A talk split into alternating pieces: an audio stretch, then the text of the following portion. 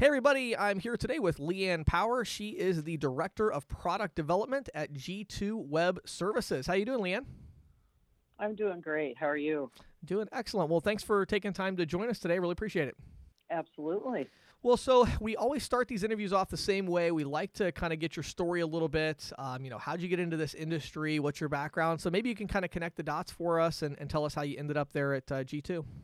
Oh, sure, absolutely. And I, I may actually date myself a little bit by.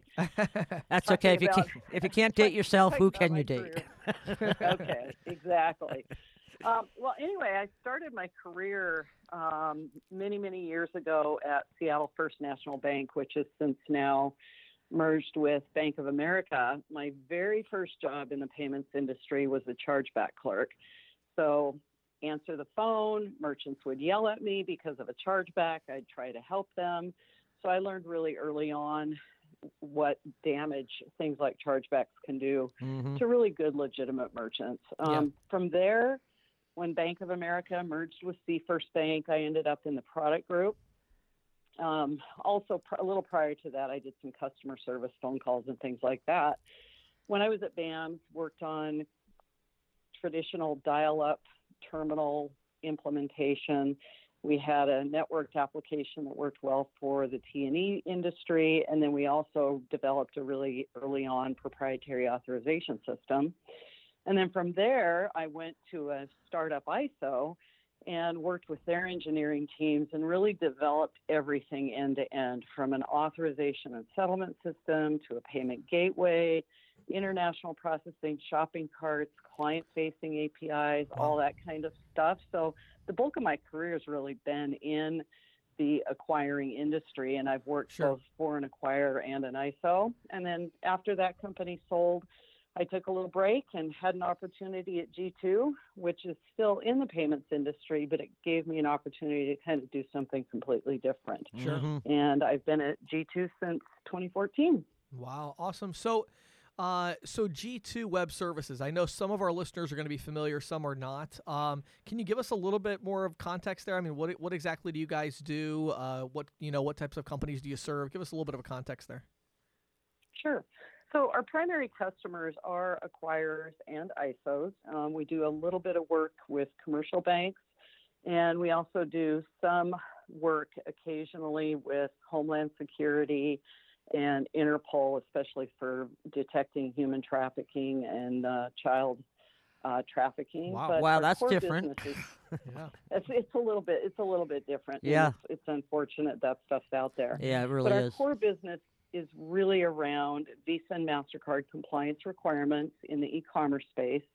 Visa and MasterCard don't want their brand associated with illegal drug sales, um, bad adult content, um, those types of things on the internet. And they offer acquirers an ISO mitigation if they proactively monitor and look for that bad content on their website. So that's really where the company was kind of founded Sure. since then, we've really grown into a company because of our database of e commerce websites, into a company that can offer boarding products. So, upfront, has, have we ever seen this bad guy before?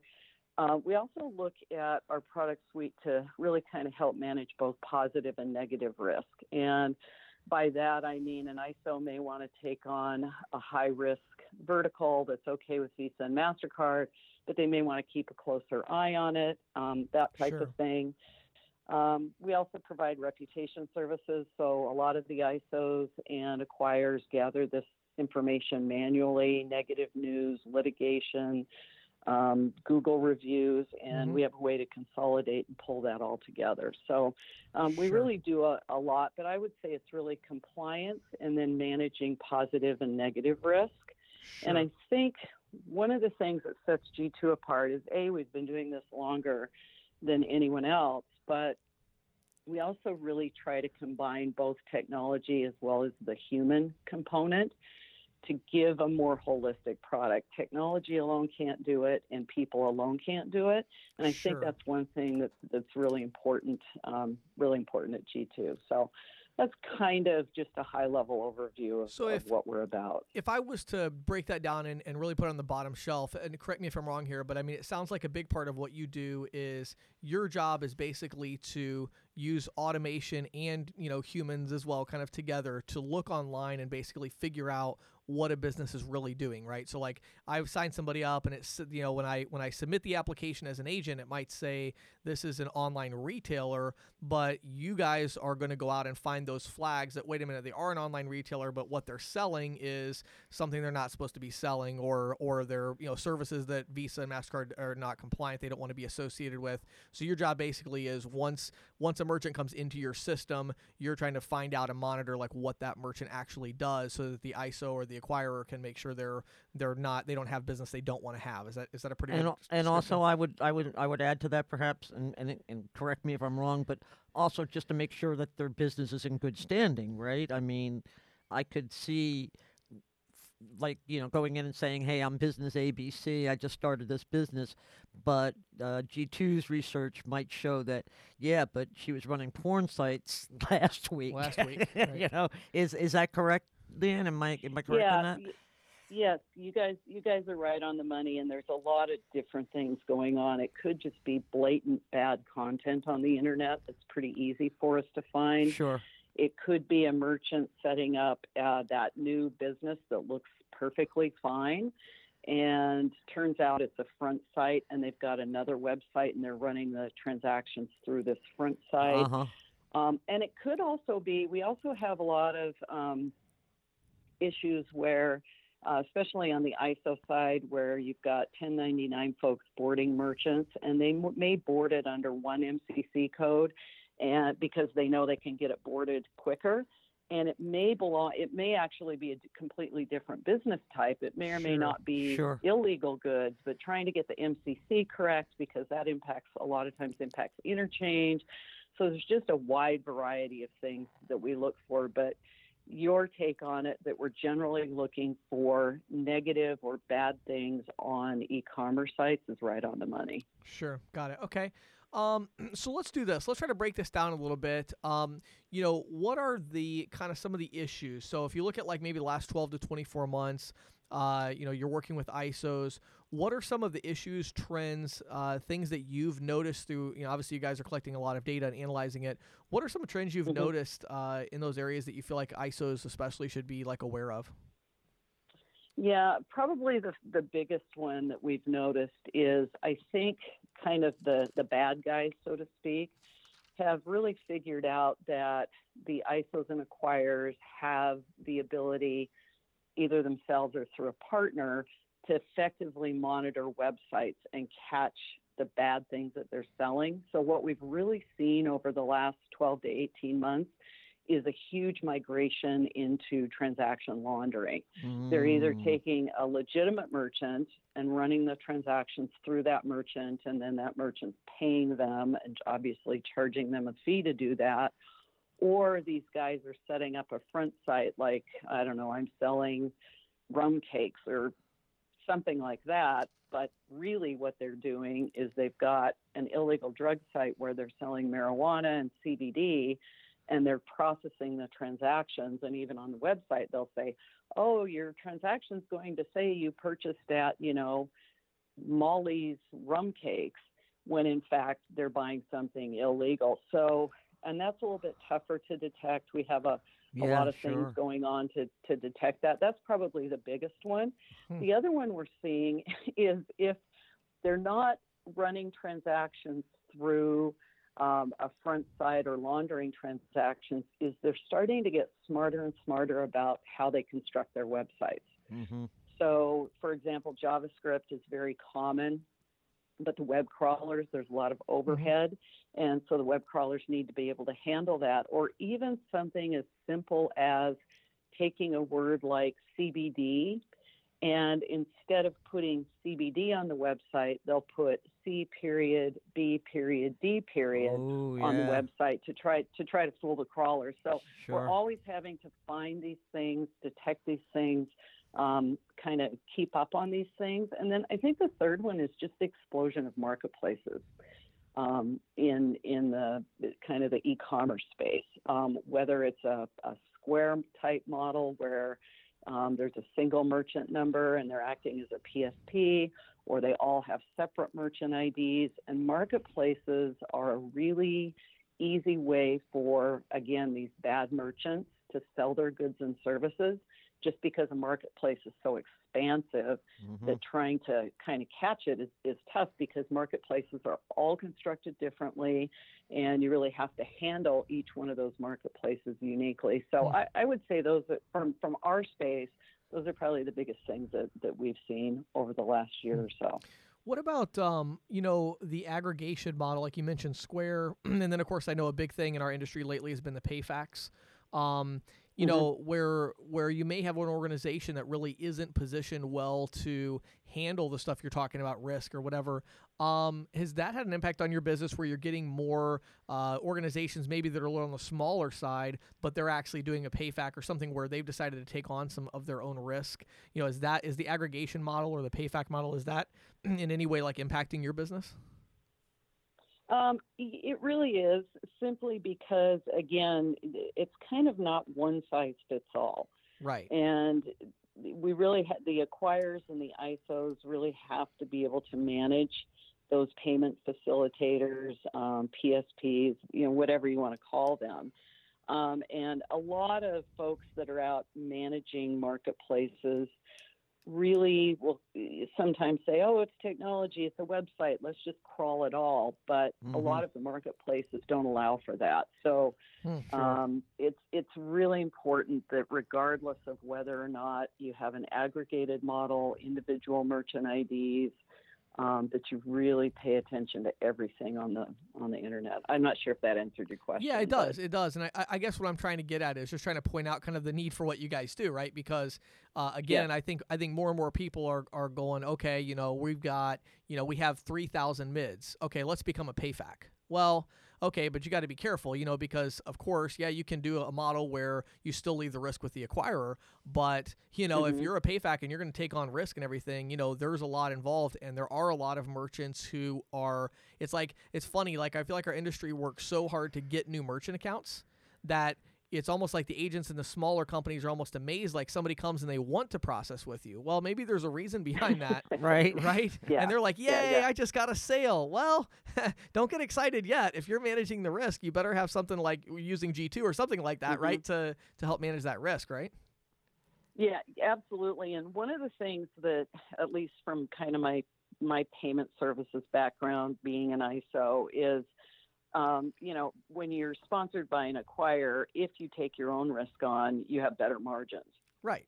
Which is great, but you're assuming that additional risk. Sure. Right. But I would argue that an ISO should be positioned to um, go ahead and take on that risk if they subscribe to a company like G2 that can try to mitigate or minimize the risk that they that they might assume. We've also seen ISOs also take on higher risk portfolios and actually take the G2 charges and make that a component of what they pass on or charge to the merchant of course. as an additional fee. Sure. So so I, I, think there's there's some advantages to maybe even some ISO switching from not assuming the risk to assuming the risk, mm, increasing their margins by using somebody like G2 to mitigate that risk. Yeah, because that's a huge part of it. I mean, anybody that's got an ISO knows, well, they should know. I mean, if you've tried to negotiate with the acquirer and everything to, you know, uh, get better margins or, or better uh, residual splits, whatever you want to call it,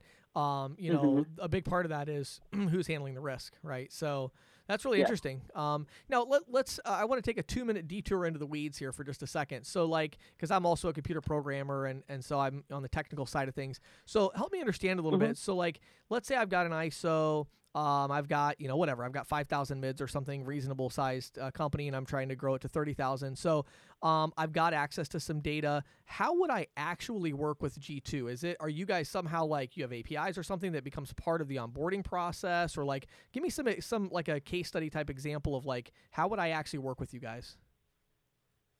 If you sign if you signed up and you're ready to hit the ground running yeah thing? yeah like okay we want to use okay. g2 web services to mm-hmm. mitigate mm-hmm. our risk and manage that what, what do we what what do you guys actually do like what processes do you become involved in So what, what we really start out with is we have a client services team that when we have a new ISO or acquire come on board, first thing they do is get on the phone, talk through all of the, I guess, standard things that we look for to comply with Visa and MasterCard. Sure. But then we also customize what we look for based on that individual client. So let's say, for example, we know for online furniture sales are higher risk. Right. Some ISOs may want us to look for that. Some ISOs may not want us to look for that. So we really go through sort of a laundry list and customize what they may want us to look for that's outside of the Visa and MasterCard requirements. Submitting the, the URLs to us for monitoring, and we offer customized fields. We also offer things like uh, merchant ID, DBA, billing descriptor. We retain that Mm. data and present that back because that can tie your that can tie um, the the audit that we're doing back to their system. Merchant ID tends to be kind of the biggest driver, but Sure. they can submit that data through a CSV file if they're smaller and they just want to attach a CSV file Sure. within our portal and upload those records. They can, and we also have an API that would allow our clients to automate that as far as Sure. um, sending in ads and removes and that type of thing. Um, typically, we do monthly monitoring. Um, we also have boarding products so they can go online and submit just a, a single request on demand for our boarding products. But normally we monitor once a month. And today, most of our clients access the results within the portal Mm-hmm. and they when they when they access those through the portal they also action this one looks okay i'm going to terminate this we then provide reporting to specifically mastercard. Visa doesn't require any reporting but we re- we send the reporting to mastercard on behalf of our acquirers and our our isos um, there's customized filtering reporting things like that they can do. And if they if they you know if they sign up for just regular monitoring they can do that. Monitoring, boarding, transaction laundering. But once set up, our client services team will actually go through and give them a, a thorough training of, of how to use our products and services. Uh, we're also in the process of completely revamping our portal and once that's finished, we will also have the ability for our ISOs and acquirers to extract that data back out via API today that's typically done just through a CSV file or um, or Hmm. working through our portal. But we, we we do do a lot of hand holding and customization with our clients. Wow. Yeah, I like it. That sounds uh, actually really interesting. Sounds very interesting. Yeah. Yeah. So let me ask you the last question here. Um, so for uh, ISOs, I know there's probably a lot of them listening now that are like, okay, that's interesting. They want to learn a little bit more about that. Uh, where would you send them? Where should they go to learn more about the ISO program and potentially reach out to get uh, consultation? Sure. Uh, well, we like every other company, we have a website, um, and for fun, we often even scan our own website to see. If we can I bet. I bet. I'm sure. um, yeah, it's that's always that's always kind of uh, kind of inter- interesting. But g2llc.com is our website. Okay. There's a lot of great information out there Mhm. on our products and services. Um, and obviously, they can go to the contact us page, either call us on the phone, fill out a form, and one of our sales representatives uh, can get back to them. Um, I'm not sure if the ISOs are just within the United States market, but we are a global yeah. company. sure. So, and I and I think again, it's really key to not just focus on the Visa and Mastercard compliance. While that's a big component, I think especially even more than the acquiring side on the ISO side, we can help them manage both positive and negative risk because they're primarily looking at transaction trends, right? Chargebacks, right. returns, average ticket volume this is a whole other side of managing risk. And if you put the two together, it can really mitigate losses and it can Hmm. allow them to maybe carry some higher risk type Sure, merchants that nobody else wants. So, Let me let me just ask if I, I know uh, just Sure. quickly. I was wondering, how is a service like this priced? Is it uh, by the you know by the client, by the you know a monthly subscription? Can you give give us a sense for for how that how that's handled? Yeah, you know the pricing pricing's interesting because a lot of it really depends. Um, are they going to have one product or three products Right, with us? right. What type of volume are they going to going to have? So, just like we customize what we look for, we really try to customize our pricing to fit that particular ISO, um, that particular type of business. Um, in general, it's it's transactional or it's uh, tiered pricing. So X to Y transactions, you pay this, and you know as your volume gets up, you pay pay this and pay this. So it's really on a case by case basis. But I think that the billing's broken down to a point where you can get at a transactional level. So Uh-huh. if the ISO wants to bundle that and include that Right, that's what I was as thinking. like a monthly as a monthly fee, it's very easy for them to do that. okay, thank you. Awesome. Well, hey, Yep. Leanne, thank you so much for your time today. Really appreciate that. It was a lot of great information, and uh, just really appreciate what you guys are doing. I uh, hope you get some good contact from the podcast. Absolutely. Thanks so much. Hey, Have thanks. a great day. You too. This is the Insider's Report with Patty Murphy, brought to you by Greensheet.com, a premier resource for the electronic payments industry. The Green Sheet has been on the beat since 1983, always focused on boosting the feet on the street in our evolving sphere. You know, James, uh, things have been busy on the ma- on the merger front lately. Oh my, sure have. Yeah, Fidelity Information Services, FIS for short, has annou- announced in March that it's merging with WorldPay to cement the latter's position as the leading merchant acquirer in the U.S. The combination is valued at $43 billion in stock and cash to WorldPay shareholders. That's a pretty crazy number, Patty. Isn't that a cr- and it's about that works out to about 14% premium over the company stock price on the day before the announcement was made.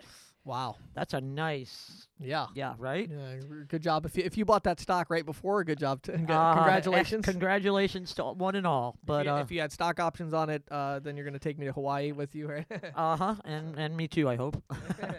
well, you know, news of the FIS WorldPay combination comes on the heels of Fiserv's acquisition of leading acquirer First Data Corporation, which was announced in January and valued at 22 billion, which at the time was considered a huge oh my, yeah. a huge premium. It also comes less than two years after Cincinnati-based Vantiv paid 10.6 billion for WorldPay Group and, rebrand- and rebranded the combined entity as WorldPay Inc. Uh, prior to the merger, Vantiv had been the fourth largest acquirer in the U.S., and WorldPay was number 11. Um, but following the com- the merger, WorldPay shot up to assume the top perch. Mm-hmm. Uh, that's according to Strawhecker, which keeps tabs on these kind of things. Right. You know, WorldPay has a storied history. It was originally a unit of Royal Bank of Scotland, but the bank was forced to sell the unit back in 2009 as part of a UK government bailout of RBS. Hmm. Now, pending approvals by shareholders and regulators, the newly combined company will retain the FIS moniker and headquarters in, in uh, Jacksonville, Florida. Um, Raymond Pucci, who is Director of Merchant Services at Mercator Advisory Group, described the merger this way. Quote, the deal marks one of the biggest transactions in the fast consolidating payment sector that is under pressure to cut costs. Now that's an understatement. I should say so. Uh, Gary Norcross, chairman and president uh, and CEO of FIS, put it this way quote as a combined organization we will, br- we will bring the most modern solutions targeted at the highest growth markets uh, Char- and Charles Drucker, uh, who had been with WorldPay, uh, excuse me, Vantiv before he was heading up WorldPay, and Right. before that it was Fifth Third because Fifth Third was what owned. so hard to keep track. I know it really. You need a scorecard, right? but uh, but Drucker said, "quote from new scale and capabilities. Uh, you know, said the combined companies will benefit from new scale and capabilities that will truly dif- differentiate us globally." Now, like Fiserv, FIS is a leading provider of back-end processing services to banks and credit unions. But unlike Fiserv, which acquired First Data, the fourth largest acquirer in the U.S., in order to enter merchant acquiring, FIS already had an established presence in the market. And it has been bulking up its offerings to include business tools for retailers like analytics and inventory management. FIS also has established merchant marketing and loyalty programs, as well as merchant gateway services to enable e commerce transactions globally. because of course WorldPay is more of a global, Well, right. right? right. You'd hope with that name. With a name like that, right? Um, you know, Pucci suggested other mergers and acquisitions involving merchant acquirers could be in the offing.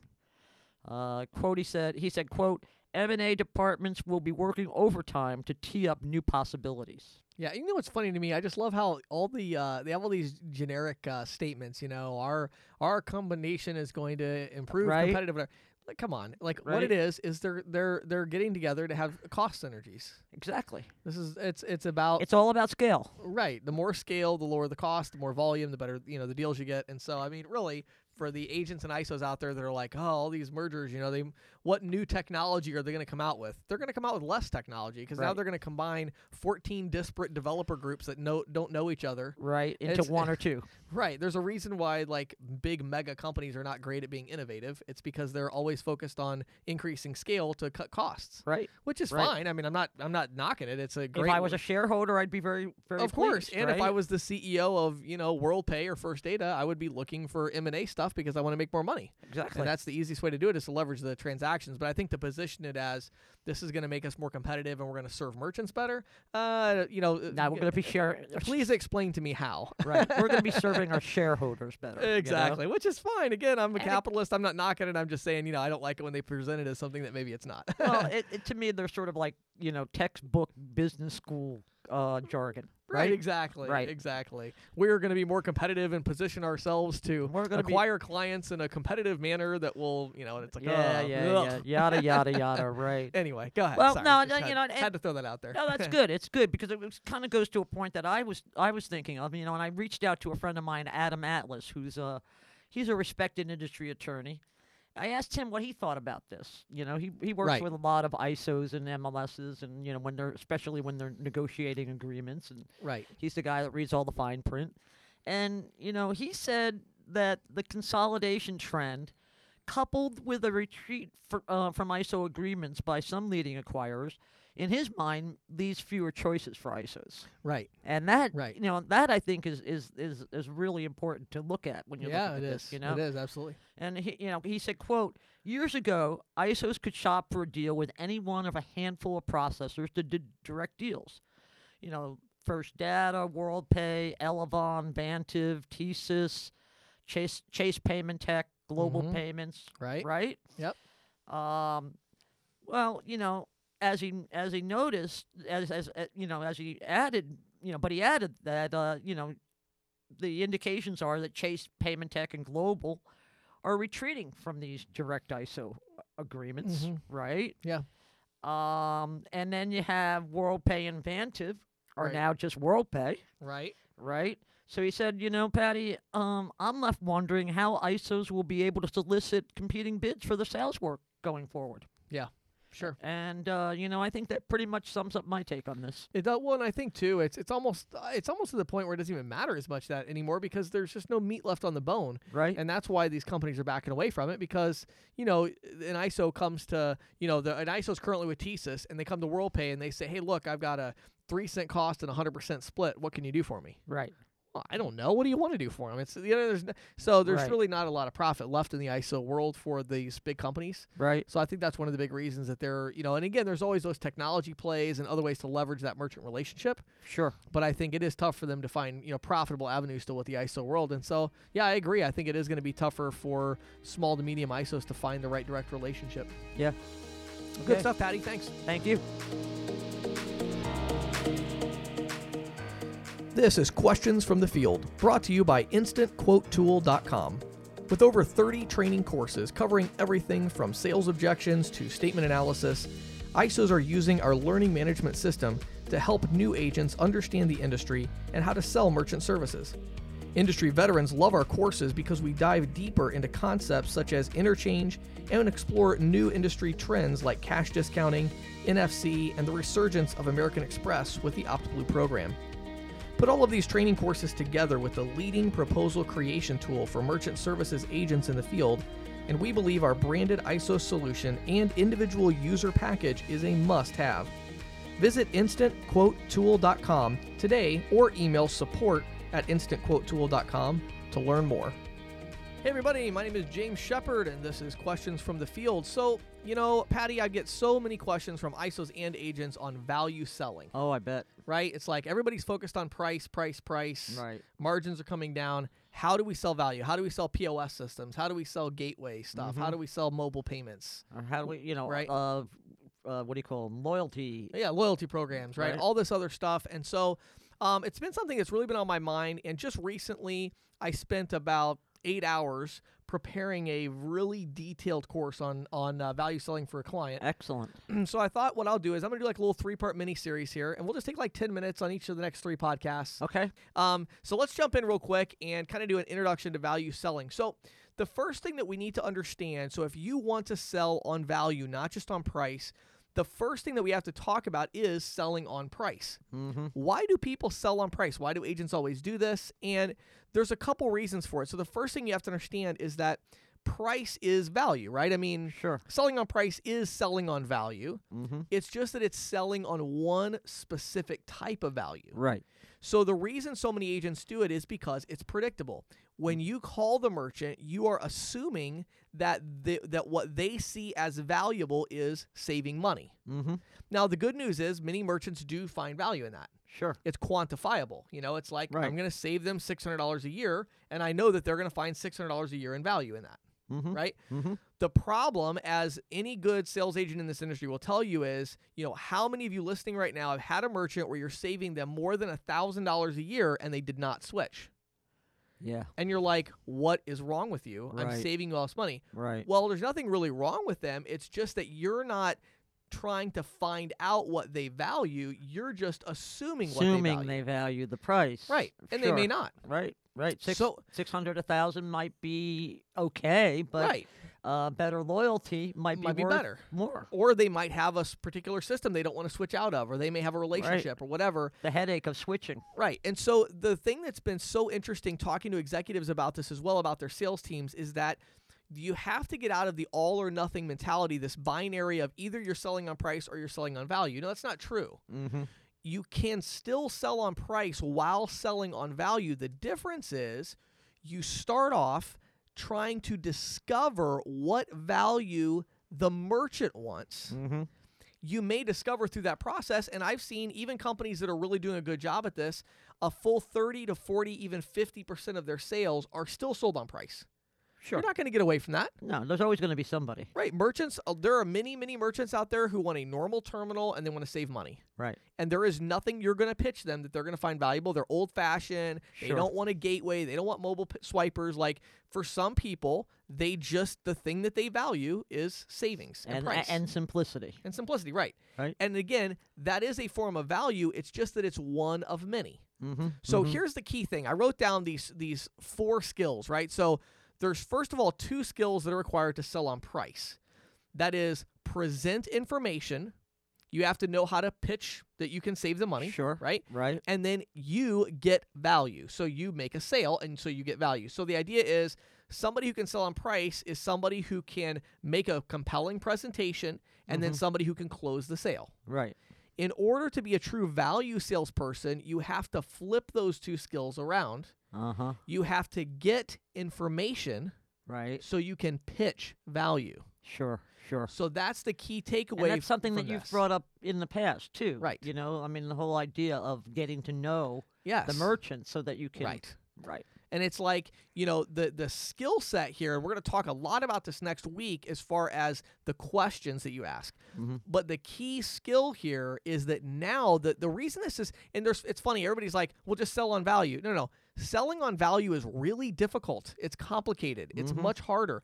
The reason is because if I'm starting out just getting information, I have no idea what I'm going to pitch. Sure, because you're, you I don't know what the merchant wants. Exactly. Not until you have the information. Right. So it is very different. And so you have to start your presentation off with thoughtful, probing questions Mm-hmm. to find out what matters to this merchant. Right, right. Sure. Then once you have that, the other skill that's equally difficult is then right on the spot, you now have to come up with a value presentation based off of this information. And it, and so you have to really be thinking. You have to be on your toes. Yeah. Because you have to really not. He may not tell you, you know, I want X. Exactly. He's going to say, I have this, I have X problem. Right. What is Y solution? Yes. Right? And you've got to come up with that. Now, I will tell you one other, just one final tip today, and then we'll, we'll move on. And next week, we're going to get into like what types of questions do you ask to discover these needs. Mm-hmm. But the last tip I'll give you is use silence and a pause to your advantage. When you're selling on value, Uh huh. sometimes most times it's actually to your benefit now to break the sales cycle up a little bit. You got the information you needed. Now you're going to say something like, "You know what, Mr. Jones, do me a favor, hold on for 1 minute. There's something I'm thinking of that might be a great solution for you, but I need about 1 minute to figure out what that is. I need to ask something real quick. Can you hold on?" Now, put them on hold if you're selling over the phone. Give yourself a minute. Mm-hmm. Think about it. What could I offer them, right? Then you get back on the phone. Maybe if you're in person, you say, you know what?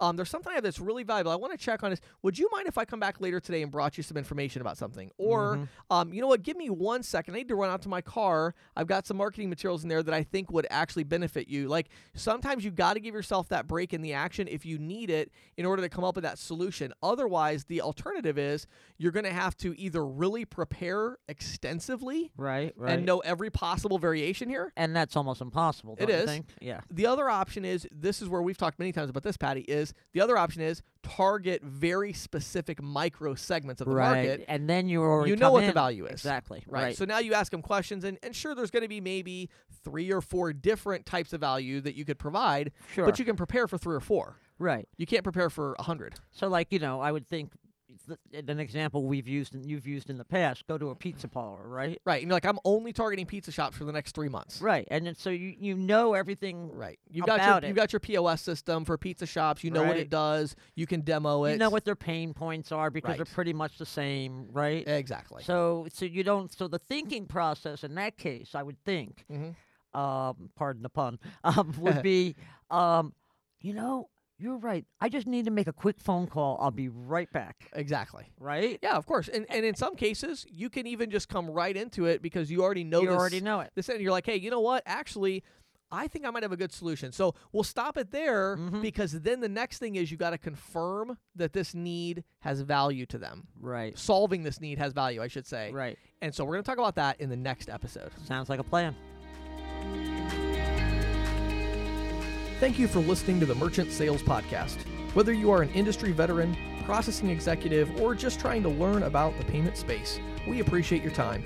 The Merchant Sales Podcast is a joint production from Greensheet.com and CCSalesPro.com. We hope you will tune in next week for more information and tips on building your merchant services business.